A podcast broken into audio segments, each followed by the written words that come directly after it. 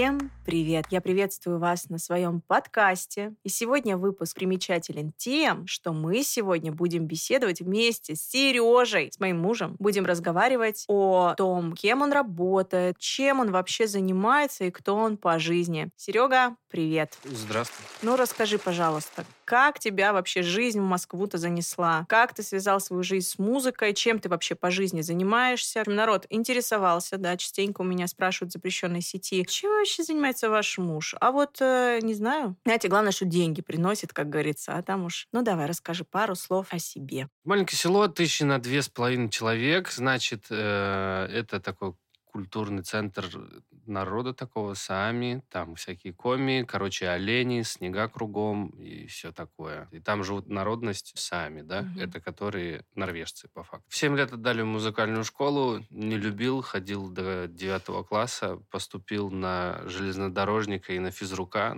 но еще поступил зачем-то в музыкальный колледж искусств, на барабанщика, и вот. А ты же учился еще на аккордеониста, на гитариста. Вообще в детском саду был тихий час, и девочки уходили в музыкальную школу вместо тихого часа. Это сколько тебе лет было? Шесть, наверное. И девочки на тихий час уходили в музыкальную школу, а я ложился спать. И мне это дико не нравилось, и я прожужжал всем, что я хочу в музыкальную школу. Чисто только из-за этого, чтобы не спать. Мгм. Но в итоге судьба сыграла злую шутку. Мы пошли в первый класс, и в первом классе все после школы шли домой, а я шел в музыкальную школу.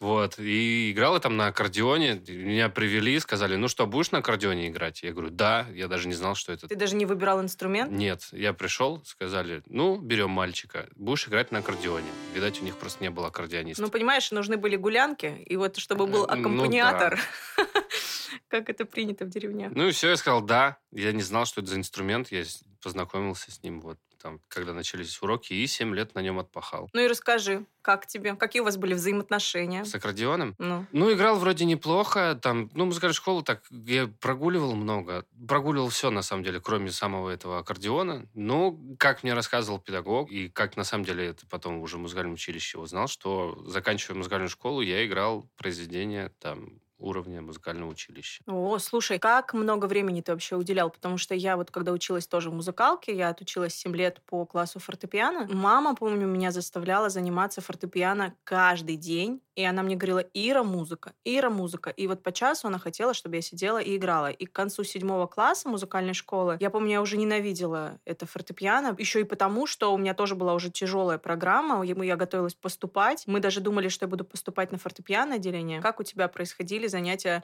музыкой на аккордеоне? Ну, я такой человек с синдромом отличника в целом. Ну, такой, не сильно прям, чтобы на все пятерки, но для меня было, как сказать... Ну, музыка у тебя много времени отнимала? Нет, немного. Я занимался аккордеоном по факту либо за час до занятия, либо час за день до занятия, и все. Ну вот как у тебя это получается? Скажи, почему? Почему у тебя так все легко, при том, что, ну, это касаемо, мне кажется, любой вообще деятельности твоей, тебе стоит там за день-два изучить предмет, так сказать, и все таки да, парень занимался. А я могу, знаешь, неделю, и мне скажут, ну, такое. Ну, не знаю, я, всю- я всю жизнь так делаю. Не, ну, неважно, что уроки я делал перед уроками. Ну, поэтому я и сдавал все нормально, потому что я это только что прочитал и только что рассказал. Вы слышали его? Ну, это просто вообще... Также, также и с аккордеонами, с этими. Хорошо. Гитара. Гитара, у нас было трое друзей. Ходил в музыкалку только я поначалу. Потом отдали там одного друга, и он пошел на гитару. А я тоже хотел на гитару.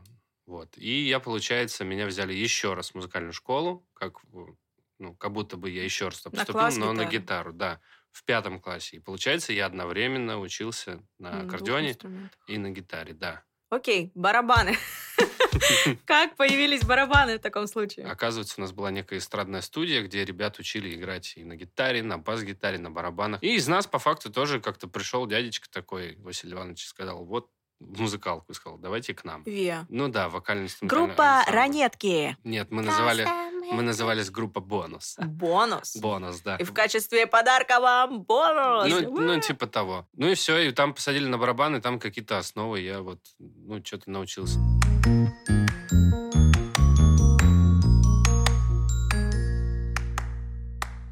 Дальше ты, значит, э, развиваешься в музыке и едешь поступать в колледж, так? Мурманск, да, девочка-вокалистка, которая была вот в нашей группе, Саша, она была немножко постарше.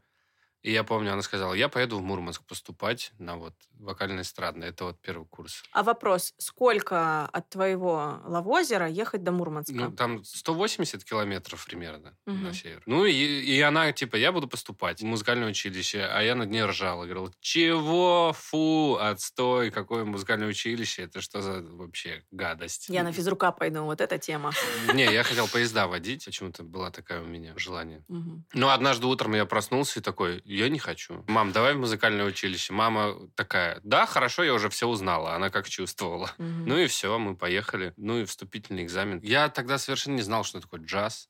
И вообще, для меня было какое-то такое слово. Я на английском языке в принципе запела в колледже. Я пела, ну, понятно, что как бы у меня английский не такой, как у певиц, носителей языка и все остальное. Э, Мы снимаем, да, то есть послушали песню и повторили, грубо говоря. Но у меня тоже первый опыт даже вот не касаемо джаза, а в принципе пения на английском языке был уже в колледже. Что такое джаз? Это вообще целый мир для меня открылся, поэтому я прекрасно понимаю, о чем ты. И вот, значит, ты поступаешь, и что? Ну да, у музыкантов, кто не знает, есть э, вступительные экзамены, такие физические. Нужно прийти с инструментом, что-то изобразить, сыграть какие-то произведения разнохарактерные. И если ты хорошо сыграл, то есть ты владеешь инструментом, тебя пропускают дальше на следующие этапы, там вот эти сольфеджио, гармония, знать ноты, там и все такое. Для, для- начала ты должен просто хорошо играть. Я пришел с акустической гитарой, сыграл какое-то произведение абсолютно классическое, но при этом я поступал на эстрадно-джазовое отделение. И мне сказали, слушай, у нас обычная гитара — это народное отделение. Пойдешь к народникам? Я говорю, нет, я хочу эстраду. Я хочу быть модным. Да, я хочу быть модным. При всем уважении, народники. Да, и мне сказали, ну, для этого надо играть на электрогитаре. Я говорю, без проблем, дайте мне электрогитару. Ну, а я же был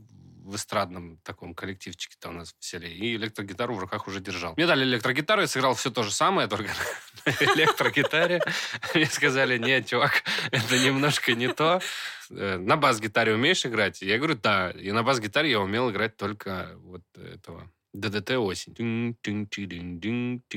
Что такое осень? Это небо. И вся песня такая. Я что-то поиграл, они такие, нет, маловато. А на барабанах ты играешь? Я говорю, играю. Все это время я выбегал туда, в коридор. Это все было на сцене, в актовом зале. Да, я говорю, ребята, дайте электрогитару. Потом заходил обратно, потом выходил. Ребята, дайте бас-гитару. Выходил, потом выхожу. Парни, у кого-нибудь есть барабанные палочки? Мне дали барабанные палочки. Я поиграл на барабанах, и мне сказали, да, вот этого ну, достаточно для поступления, неплохо. Тем более, по-моему, с барабанщиками всегда... Да, с барабанщиками было туго. Их на тот момент было трое вообще во всем музыкальном училище. И меня взяли четвертым. Потом стало получше, нас было достаточно. Ну и вот, в итоге как-то вот так вот я поступил в этот Мурманск. Мгм. В этот Мурманск. В этот, в этот Мурманск. Да, отучился 4 года, там мы с тобой познакомились. Да, кстати, у нас очень сильный колледж, он очень хорошую базу дает, потому что все наши ребята, которые уехали из Мурманска, или даже те, которые остались, они либо теперь преподают в колледже, либо открыли свои студии, а ребята, которые поуезжали в Москву, теперь кто-то учится в Швейцарии на бюджете, кто-то играет. Раньше, вот когда был вечерний Ургант, э, играли на вечернем Урганте частенько. Кто-то гастролирует певицами, типа Елка, Ева Власова, и э, вот у нас Земфира. да, барабанщик наш Ромка Резник э, играет с Земфирой. Вот сейчас все эти туры. Я всегда очень сильно горжусь, э, когда вижу знакомые лица. А, еще Ольга Петрунина играла салсу на клавишах, поэтому у нас прям ребята такие молодцы. Я всегда очень радуюсь. И поехали мы с тобой поступать в Москву. Приехал, порепетировал, вспомнил свою госпрограмму с музыкального училища, что-то еще там по- подукрасил, приукрасил. И еще прикольно было то, что мы поздавали в три института и думали, ну вот куда вместе поступим, там и будем учиться. В итоге мы поступили прям э, в центре Москвы. Государственная классическая академия э, находится на Новокузнецкой. Классные четыре года, мне кажется, были. Но музыку-то дальше не пошел и барабанщиком не стал. Почему? Ну, потому что мне стал, мне надоело, можно сказать, наверное, так. Чтобы быть хорошим музыкантом, нужно тренироваться по 7 часов в день и постоянно где-то играть. Ну, востребованным музыкантом я не стал за это время. Дальше развиваться мне уже как-то не хотелось вот эти ну, часами сидеть, вот это все. Ну, и был такой некий кризис, но потом я стал относиться к этому как хобби, меня отпустило, и все. И тем более меня уже затягивало, так сказать, э, в звукорежиссуру.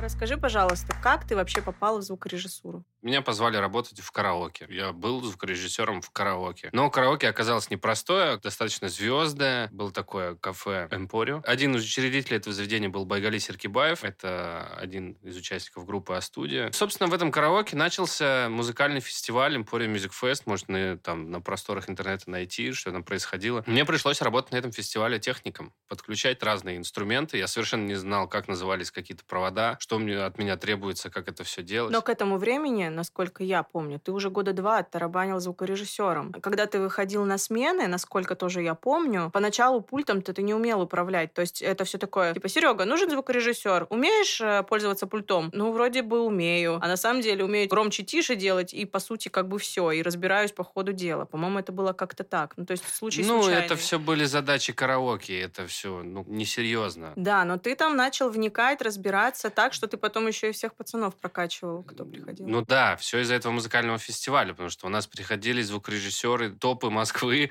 все, кто работает со звездами. Там была прекрасная команда, банда Про, Роберт Боем, это звукорежиссер Агутина. И, собственно, я за ними наблюдал, слушал красивый, качественный звук, смотрел, что они делают для этого звука, и начал как-то впитывать. В один прекрасный момент от этого же Роберта он меня пригласил на усадьбу джаз в Екатеринбург побыть мониторным звукорежиссером на сцене для артистов. Ну, я считаю, что тогда я с этой работой не сильно-то и справился. Сейчас уже? Ну да, но это все равно был колоссальный опыт. Ну и, собственно, там ребята застраивали сцену, прокатчики с колонками, с инструментами. И так ты попал? Так я попал в прокат, потому что я, я тогда не знал, что если ты звукорежиссер на мероприятии, ты просто звукорежиссер на мероприятии. Ты не трогаешь провода, ты ничего не, ну, не ставишь на музыкальные инструменты. А тебе хотелось? А я не знал. Я работал в фестиваль, я шел, втыкал инструменты, потом шел за пульт, и это все настраивал. И- Мгм. а тут меня пригласили на джазовый фестиваль в Екатеринбург быть звукорежиссером. Я подумал, в мои обязанности тоже входит быть с инструментами. Да, там были другие ребята, которые это делали. Я просто им помогал. И я им из-за этого так понравился, что они позвали меня работать к себе. И, собственно, так и попал в прокатную. Вот видите, мне кажется, вообще на самом деле жизнь, м, вот эти вот э, личные знакомства, где-то обаяние, где-то твоя работоспособность, отдача какому-то делу очень сильно решают, что будет дальше с тобой. Личные знакомства всегда, всегда это плюс. Ты вообще чем сейчас занимаешься? Ты ну, кто? на данный момент я также выхожу периодически в прокаты, но уже на какие-то серьезные площадки. О которых ты з- расскажешь. Звездные, да. Я звукорежиссер на каких-то более-менее серьезных мероприятиях, куда меня зовут. Ну, то есть какие-то конференции, Дни города. дни города, да, какие-нибудь спортивные события или еще что-то. Ну, такие достаточно среднего масштаба. Ну и попутно, так как я в этом немножечко разбираюсь, выполняю, так сказать, роль технического директора в, в холдинге, в котором ходит Здрасте, много привет. ресторанов. Сеть холдинг ресторанов Да, в да. центре Москвы. Ну, короче, есть семь ресторанов, в котором есть колонки, световое оборудование, всякие микрофоны, музыкальные инструменты. и- караоке, да? бан- и караоке, банкетный холл, да. И я отвечаю за то, чтобы это все работало. Все эти видеоэкраны, телевизоры, свет, звук. Хорошо, прокат. Теперь расскажем в двух словах, что такое прокат. Есть музыкальная группа. Есть музыканты, у которых есть определенные требования, что им нужны такие-то колонки, такие-то гитары, такие-то барабаны. Райдер технический. Да, это называется технический райдер. У них есть определенные условия. Там прописано в этом райдере, как расположены колонки, где, какие им нужны там провода, как располагаются барабаны, какие барабаны, какая марка, какие струны на гитары и все такое. Потому что это все играет роль того, как группа будет звучать. То есть, когда вот идет концерт, расстановка артистов, инструментов и все остальное, это не просто так. Да, это не просто так, все это играет роль, и это все для того, чтобы то, что вы слышите в своих там наушниках дома, чтобы придя на концерт, вы услышали нечто подобное, чтобы был конкретно такой же звук. Для этого нужны определенные требования. Музыканты не, не летают из города в город со всеми колонками, гитарами там и все такое. Ну, что-то свое они, конечно, возят, Ну но вот- это все им предоставляет прокатная компания. У нас есть сцена, все, что вот вы приходите на День города, стоит железная сцена огромная. Это из проката. На этой сцене висит огромный экран. Это из проката. Огромные колонки из проката. Все музыканты то, что держат какие-то там музыкальные инструменты, скорее всего, из проката, все колоночки, все это. Каждый проводочек, все это делает из проката, чтобы это все работало, звучало красиво и все такое. В чем заключается работа? Ну, то есть, э, сколько примерно по времени занимает сделать вот какую-то концертную площадку? Допустим, День города. 7 утра. Сбор на базе, собираем оборудование, грузим 6 тонн оборудования в машину. Все, выехали. Примерно все это у нас заняло там несколько часов. С учетом там двух часов езды от склада до электростали, к часу дня мы были там. Попутно с другой прокатной компанией приезжает желе... железки, ну, то есть это сама непосредственно сцена. Она состоит, ну, из таких вот труб, лайер называется. И начинает все выстраивать, застраивается сцена, строятся вот эти портальные башни, где висят большие колонки. Непосредственно вот эта сама площадка. К этому времени мы там разгружаемся. Сцена вот эта вся построилась с другой компанией, с третьей. Значит, приезжают у нас видеоэкраны, приезжает световое оборудование, мы это все выгружаем, значит, э, сцена строится, крыша еще опущена у сцены, она так внизу, она будет плавно потом подниматься. Чем? Лебедками, электрические лебедки такие. Если вы видите крышу, просто на любой сцене она как бы спускается изначально.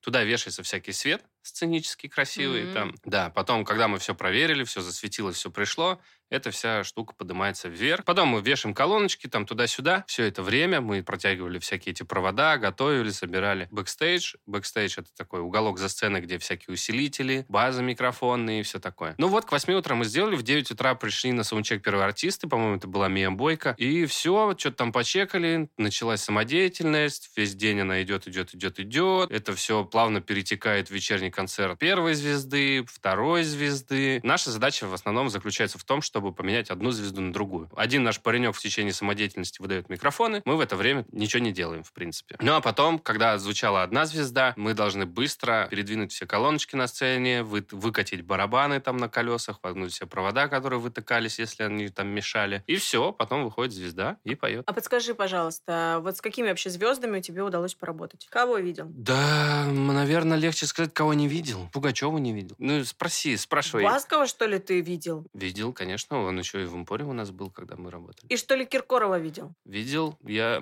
работал на самой богатой свадьбе в Москве. М, что там было? Ну, там был такой... Киркоров. Все, Там был. Киркоров, да, ведущий был... Была вроде бы глюкоза с Ваней Ургантом. Ты Урганта видел? Конечно. Сереж, серьезно? Да, Блин, реально?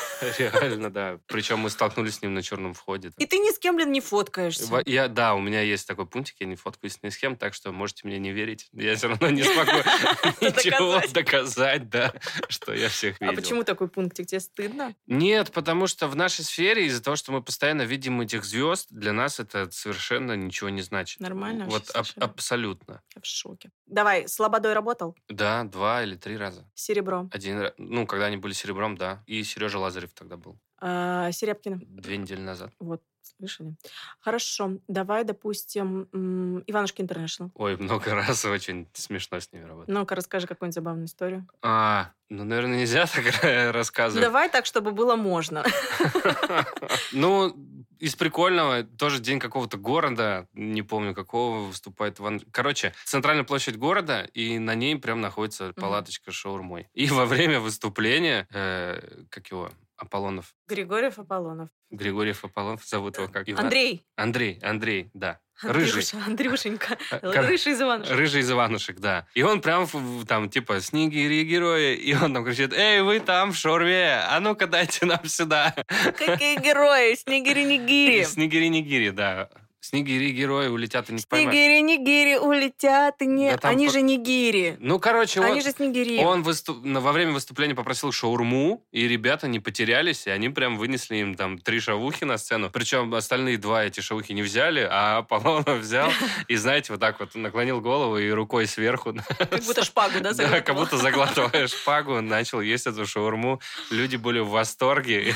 Вот. И очередь у шаурмы, наверное, да, возросла в несколько раз. Да я думаю, они там и так сделали неплохую выручку в День города, и на весь год хватит. Хорошо. Расскажи, а кто из звезд, вот с кем ты работал или кого ты там видел во время работы? Вот прям душка-лапочка. Вот кто прям супер-пупер? Тяжелый вопрос. Они все, в принципе, неплохие. Ну, то есть все они уважительные, они все такие, ребята, спасибо. Ну, в основном, да. А есть вот такие, я не буду, наверное, спрашивать, кто конкретно, но вот были такие, которые тебе прям вообще не понравились. Ты такой, это ужасный человек, как артист, прям вообще м-м, нельзя так себя вести. Не надо, не надо. Да нет. Мы же не знаем, ребята, ну, как все эти звезды, они же работают там тоже на износ. У них там город перелет, ну, концерт перелет, концерт перелет, концерт перелет. И Душка Лапочка, я вспомнил. А, не Асти, Душка Лапочка. Но и я с ней... О, да. Анечка, Асти. Но я с ней работал на самом деле очень давно. Очень давно, когда тогда еще... Была в составе Артикасти? Да, это, это еще был Артикасти, и это, наверное, времена песен... Вот скажи какую-нибудь самую первую песню. Этого. Рай.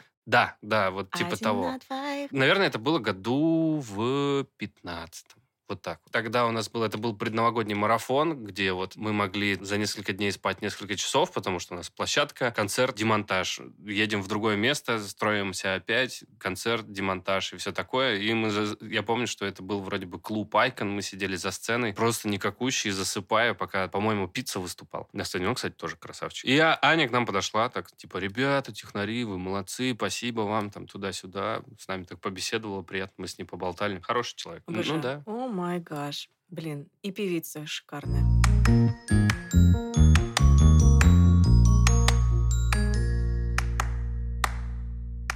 Хорошо, отлично. А вот скажи, какие-то ин- интересные еще истории, не касаемо артистов, а просто в целом вот на площадках у тебя были, когда ты работал в прокате или вот в звукорежиссуре, что-то такое интересное, может быть, забавное? Ведь эта работа, по сути, она никогда не бывает одинаковой. Ты не знаешь, как пройдет на каком-то мероприятии работа со звуком, с артистом, с тем же самым. А вдруг забыли провода, а вдруг чего-то не хватает? Как вы выкручиваетесь из каких-то ситуаций? Было ли что-то вот такое прям супер интересное? Да, интересных ситуаций много было, так сразу не вспомнишь что-нибудь. Главный плюс этой работы, что мы бываем в местах, где, в принципе, никто не бывает. Это какие-то такие места? Ну, допустим, мы одни из первых побывали на крыше э, Москва-Сити башни Ока. Куда е- сейчас а- все ходят? Да, она еще строилась. Вот эти рестораны, которые там находятся, они еще тогда только-только открывались. А я помню, ты нас туда бесплатно водил, когда Да. я еще помню свадебное платье выбирала. У меня брат приехал с женой, и мы купили мне, короче, свадебное платье, и мы такие были недалеко от Москвы-Сити. И Серега такой, а поехалите, я вам бесплатно Москву покажу. И мы поехали. В лифте конфетки ели. Ну да, была такая история, что там на самом верху есть некоторые рестораны. Они работали так в закрытом варианте для своих, и были некоторые там мероприятия, и нас туда приглашали нашим оборудованием, и на вертолетную площадку, на крышу мы вот таскали, устраивали там всякие дискотеки, диджейские тусовки. Ну, это, конечно, был ад поднять туда это все, потому что лифт ходил только до 84 этажа, потом нужно было перегрузиться в маленький лифт и проехать еще два этажа, и потом по ступенчикам еще три этажа все это дело поднять. И вот чем тебе эта работа нравится? Вот только вот этим, только эмоциями? Какие минусы? Ну вот физическая работа. Не, минусы огромные. Минусы то, что тяжелая физическая работа, нужно таскать. Все эти колоночки, извините, там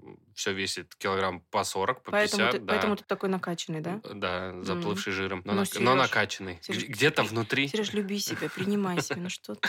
Вот, и что? И отсутствие сна. Это самая большая проблема в этой работе. Я бы назвал это идеальной работой, если бы не отсутствие сна. Потому что каждый раз новые площадки. Ты работаешь с разными звездами, ты слушаешь их вживую, музыку. Тебе это никогда не надоедает, потому что абсолютно нет никакой рутины. Нету ничего, что тебе может приесться. А я люблю рутину. Ну, некоторые, знаешь, как в офисах люди жалуются, то, что каждый день встал в одно и то же время, приехал. Нет, здесь в разное время приехал. Да, ты там мотаешь эти провода, раскладываешь все время одно и то же, но ты как бы в разных местах, в разных направлениях, разное их количество и все такое. Ты постоянно должен думать, решать, и у нас абсолютно нету... А ты не в стрессе из-за этого, что тебе постоянно кидают вот в разные точки, и тебе постоянно нужно думать и... Нет, нет, решать. это абсолютно классно, это супер здорово. Представляешь, а мне наоборот. Вот я люблю рутину, при этом я нашла какой-то, например, путь. Мне все там нравится, меня все устраивает. Я нахожусь в этом пути, не знаю, какое-то время, работаю, мне все классно. Потом я такая, что-то мне надоело. Надо что-то либо добавить в жизнь, либо что-то изменить, и все, и мне снова здорово. Я бы так не ну, смогла. нет такого вообще. Вообще все равно. В какой-то момент вообще все равно. Что за люди, куда, чего. Во-первых, не забывай, что очень часто какие-то площадки, и ты не выспавшийся. Ты думаешь об сне, а не о том, что какие люди, это вообще уходит на второй план. Ты типа, так, сейчас должен прийти звукорежиссер, там, условно, лободы. Надо сделать так, чтобы ему все понравилось, все музыканты пришли, зазвучали. Все, можно там отдохнуть. А тебе не волнительно, вот, кстати, с такими артистами работать в плане ответственности, что вдруг я что-то накосячу, это что, ну это же лобода. А почему? Нет, мы же все проверяем заранее. Ну а мало ли, вот, вот ты же сам рассказывал ситуацию, по-моему, у Стаса Михайлова, когда, э, или у, и у Агутина, кстати, тоже была такая, когда у Стаса Михайлова все было круто, классно, а потом во время выступления то ли пульт сгорел, и ты Да. наблюдал картину, как его звукорежиссер Ну да. просто выкручивается, а Михайлов его там прям, ну... Да, прям со сцены Ругает. поносит. Было, было такое, но это же не мой пульт, не у меня сгорел. У нас было Я ты крыса. у нас было нечто подобное. Это был Гарик Сукачев. По-моему, это тоже было Москва-Сити. У него в техническом райдере есть определенные мониторы, которые им нужны. Мониторы, если кто не знает, это колонки, которые стоят на сцене и играют непосредственно для музыканта ту картинку, которую ему нужно. И у него была определенная модель, у нас таких э, колонок нету, мы взяли их сторонней фирмы. По-моему, мы взяли их 8 штук, надо было их тоже 8. Приехали, поставили, и, получается, было очень мало времени, и к моменту, когда мы их поставили, мы не успели даже ничего проверить, уже пришли музыканты на саундчек, и из 8 работало только 3. Чё делали? Остальные были сгоревшие. И суть в чем? Что о том, что они сгоревшие, ты понимаешь не сразу. Для начала ты начинаешь менять провода, потом ты начинаешь проверять свои усилители, потом ты проверяешь пульт, а идет ли правильный сигнал, а все ли мы правильно сделали, ты начинаешь все проверять, каждый проводочек, и только в конце ты понимаешь, понимаешь то, что да, сгорела колонка. Вот этот момент, когда там одна колонка не заработала, ты начинаешь проверять все провода, в этот момент бах, вторая, кто-то еще начинает бегать, потом третья, четвертая, там пятая, и это вообще было с ума сойти. Это был самый, наверное, стрессовый момент за всю историю моей работы. Тогда да. Ну, я не помню, как-то мы тогда выкрутились, что-то поставили какие-то другие, кто-то куда-то съездил, взял еще, и концерт, по-моему, прошел шикарно. И... А помнишь, ты рассказывал историю, когда ты работал, где были соревнования на байдарках? Да. Ну вот, Ой, как же. да. Это тоже было стрессово. Мы поехали с маленьким сетапом. У меня был маленький пультик, который управлялся с айпада. Грубо говоря, звук я управлял с айпада. Пульт микшерный, куда втыкаются только провода, но абсолютно нет ни одной ручки на нем. Никакой. Ты не можешь ничего сделать погромче, потише. Нужно подцепиться через Wi-Fi к айпаду. Мы приехали, в 6 утра у нас все заработало. Я прошел, это было набережный, заплыв, там устраивали рекорды какие-то. России это было по-моему, так. Я все проверил, все было хорошо, а в 11 утра оказалось то, что приедут какие-то шишки, приехал ФСО, радиобезопасность, и просто положили радиоэфир, отключили всю сотовую связь и Wi-Fi. И получается, когда ведущий сказал, мне нужен микрофон, давайте начинать, я отдал ему микрофон, взял iPad в руки, чтобы его вывести, и именно в этот момент полегла любая связь на площадке, и я не смог сделать абсолютно ничего. В итоге потянули время, там какой-то ансамбль барабанщиц вместо своих пяти минут на сцене отплясал 40 минут.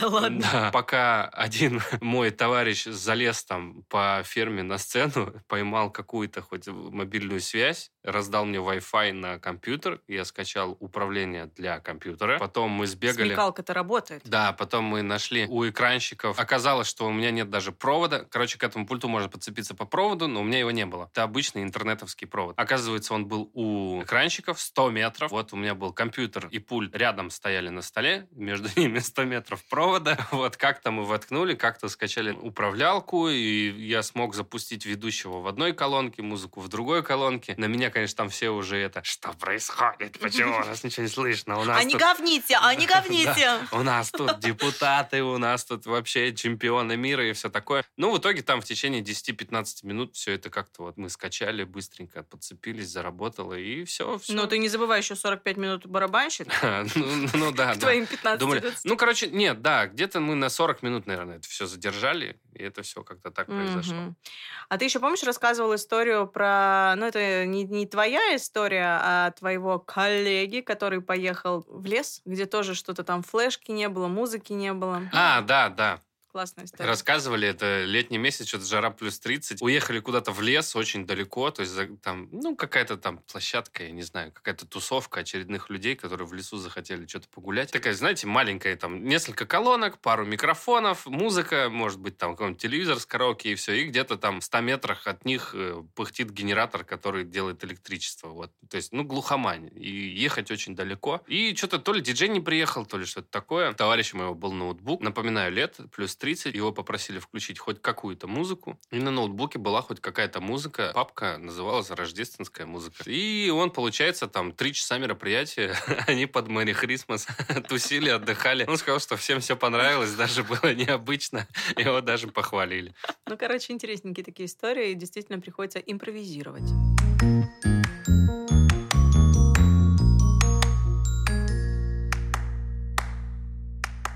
Скажу еще в двух словах, что я работаю в школе. У меня своя студия эстрадного вокала. Я веду групповые занятия. Ты тоже одно время поработал в школе, я тебя подтянула к себе. Ты вел ансамбль, и ты был еще у нас разнорабочим, потому что после пандемии пришлось крутиться по-разному. Я еще в декрете сидела. А вот работа в школе. Может быть, какие-то интересные истории, чем ты вот так в двух словах занимался? Ну, я так сказала, но как бы более подробно от тебя. А, более подробно в двух словах, понятно? Хорошо. Да, и какие-нибудь, может быть, тоже интересные истории из школы. К слову, мне все нравится, я люблю свою работу. Зачем эта приставка была такая?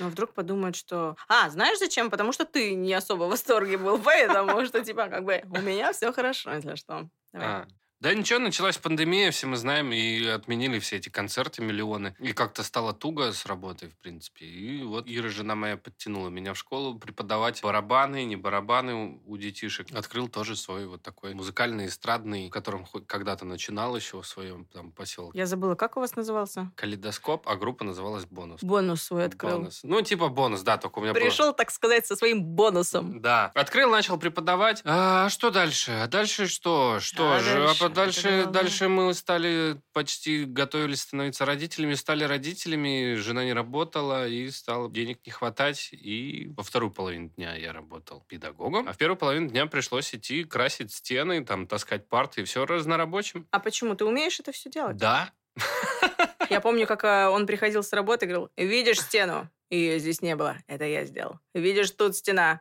Ее тоже здесь не было. Это тоже я сделал. И вот он мне все, что он делал, все показывал. Научился стены делать. Гипсокартоновые. Да, меня, в принципе, так и взяли. Я же пришел, позвонил что-то там начальнице, говорю, нет ли у вас работенки какой-нибудь для меня? У меня, в принципе, руки растут из нужного места, могу что-нибудь сделать. Да, хорошо, меня отправили к завхозу одного отделения, она мне такая, слушай, нам надо стену построить, вот есть большой класс, надо пополам разделить. Сможешь стену из гипсокартона построить? Я говорю, да, без проблем, давай. Ну все, тогда берем, приходи там такого-то там числа. Да, хорошо. Вышел из ее кабинета и зашел в YouTube, набрал, как строить стену из гипсокартона. Все узнал и на самом деле пришел еще потом. Ну, мне дали в помощь там Володю, который уже много лет работал в школе и прекрасно это все знал. Но в итоге я, я же Ютуба насмотрелся, я его еще учил. Говорю, вообще надо вот так вот, правильно? Ты сейчас неправильно делаешь. Ну, как-то так усвоился. Сколько я там лет проработал? Два, наверное, да? С разнорабочей историей. Ну да. Я помню, как ты говорил, иду, значит, таскаю парты в этом строительном костюме. Да, с утра таскал парты, говорил детишкам своим привет, шел грязный в, кря- в краске, там, с плинтусами какими-нибудь, со стульями, с партами. А после обеда переодевался в красивое и преподавал им музыку, рассказывал про джаз, там, да, про Рахманинова и все такое. Слушай, а я помню, знаешь, история, когда был снегопад в Москве, и кто-то там не вышел на работу, и тебя тоже припахали, ты поехал. Чистить снег? Да, Ну да, чистил снег возле школы, почему нет? нормально к этому относишься. Да. Попутно и прокат влезал, то есть я же мог там неделю отработать вообще, когда вот эти пандемии, постоянно детей что-то отме- э, ну, отменяли, вот эти уроки. Ну, концерты периодически подпольные всякие там существовали. Все, шел, красил стены, чистил снег вечером на концерте красиво там условно с кем, с какой-нибудь группой красивой. Все. А какие-нибудь зашкварные интересные истории в школе были? У меня, потому что не было. У меня приходит... э, Ты дед- очень хочешь услышать эту историю. Я очень хочу, чтобы они услышали эту историю, потому что мы уже будем скоро закругляться. И мне кажется, как э, вишенка на торте, эта история должна прозвучать. Ну, давайте, вишенка на торте. История, которую любит моя жена, Называется «Отряд». Называется «Отряд говноляпов», да. Да, ничего, какие-то ученики, что-то там, что они сделали. Я уже не помню, что у них там произошло.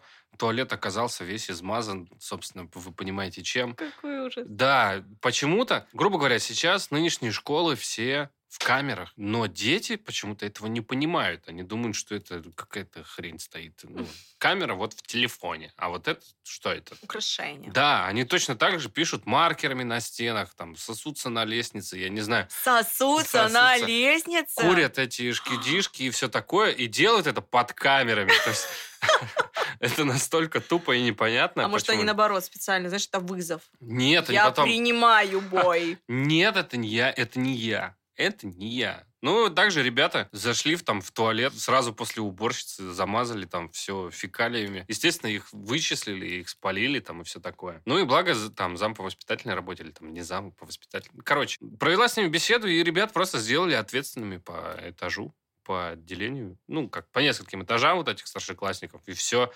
так мы их среди, персонала, ну, не персонала, а работников школы прозвали отряд говноляпов. В итоге они ходили, потом важные, гоняли там... Следили за порядком. Следили за порядком, что нигде ничего не рисовали. Ну, им так, поставили... не сосаться! Да.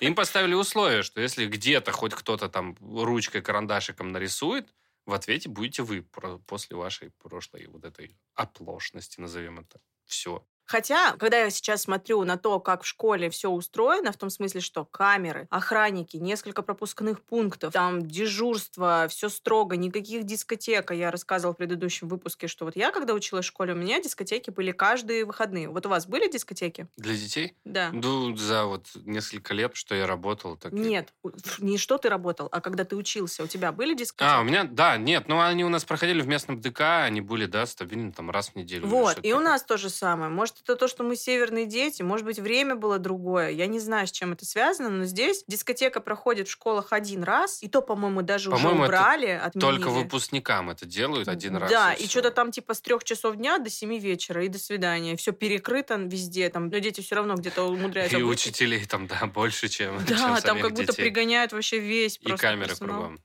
И при этом всем дети я лично в школе шкодить. Ну, я в школе умудрялся, мы пили пиво на, на чаепитие, ничего. Пиво на чаепитие? Да. Сколько тебе было лет? А вот в школах сейчас и чаепитие отменили, ну, в московских, в моей Понятно, школе. чтобы не пить Все потому что, знаешь что?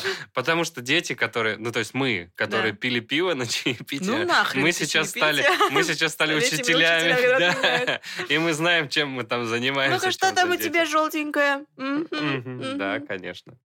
Вот. Ну-ка, пойдем, сходим в туалете, посмотрим, там за унитазом что стоит. Я этот чай забираю. На самом деле, чаепитие запретили по причине отравлений, что если ребенок отравится, сейчас очень все строго с этим, и повесят на школу, начнутся проверки. Да, сейчас с этим все сложно, сейчас боятся любого шороха вообще, не дай бог, что Ну, время другое как. совсем, потому что, ну, опять же, вот с этими терактами в школах тоже у нас такого не было. У нас охрана... Ну, блин, я не знаю, может, потому что мы были в маленьких А может, и было, да, мы сидели там в Томбаюмбе и и чего? Да, оленям хвосты крутили. У меня потому что не было вообще в школе даже охраны. У нас охрана была дети. Дядя, дядя Коля, слесарь. А у нас дети стояли, Ну, и старшики, да. да Сменку проверили, пинка дали под зад, все, пошел в школу. Я еще помню, на школе были эти всякие, знаешь, дни наоборот. У вас было такое? Не, у нас вот эта ваша тема, там, президент школы. Президент школы. Не, не, это у вас показывали просто какие-нибудь американские сериалы, наверное. У нас было в поселке Первый канал, Культура, НТВ. Все, до свидания. Мы не знали, что это такое. Ты что, не знал, что такое президент? президент? Нет, мы не знали. У нас был вождь народов. И все. Товарищ Ленин. До свидания. Не, ну, блин, в каждой школе, кстати, даже в этой, есть как бы администрация школы, которая состоит из детей. Ну, чтобы детей как-то привлекать э, к ответственности, опять же, чтобы шла какая-то структура. Я такой администрации не видел. Я отвечала за культуру я, в школе. За культуру отвечала? Да. Нет, сейчас у детей другая история. Я не знаю, я не видел никаких администраций. Сейчас было только 6 ю, все по ю.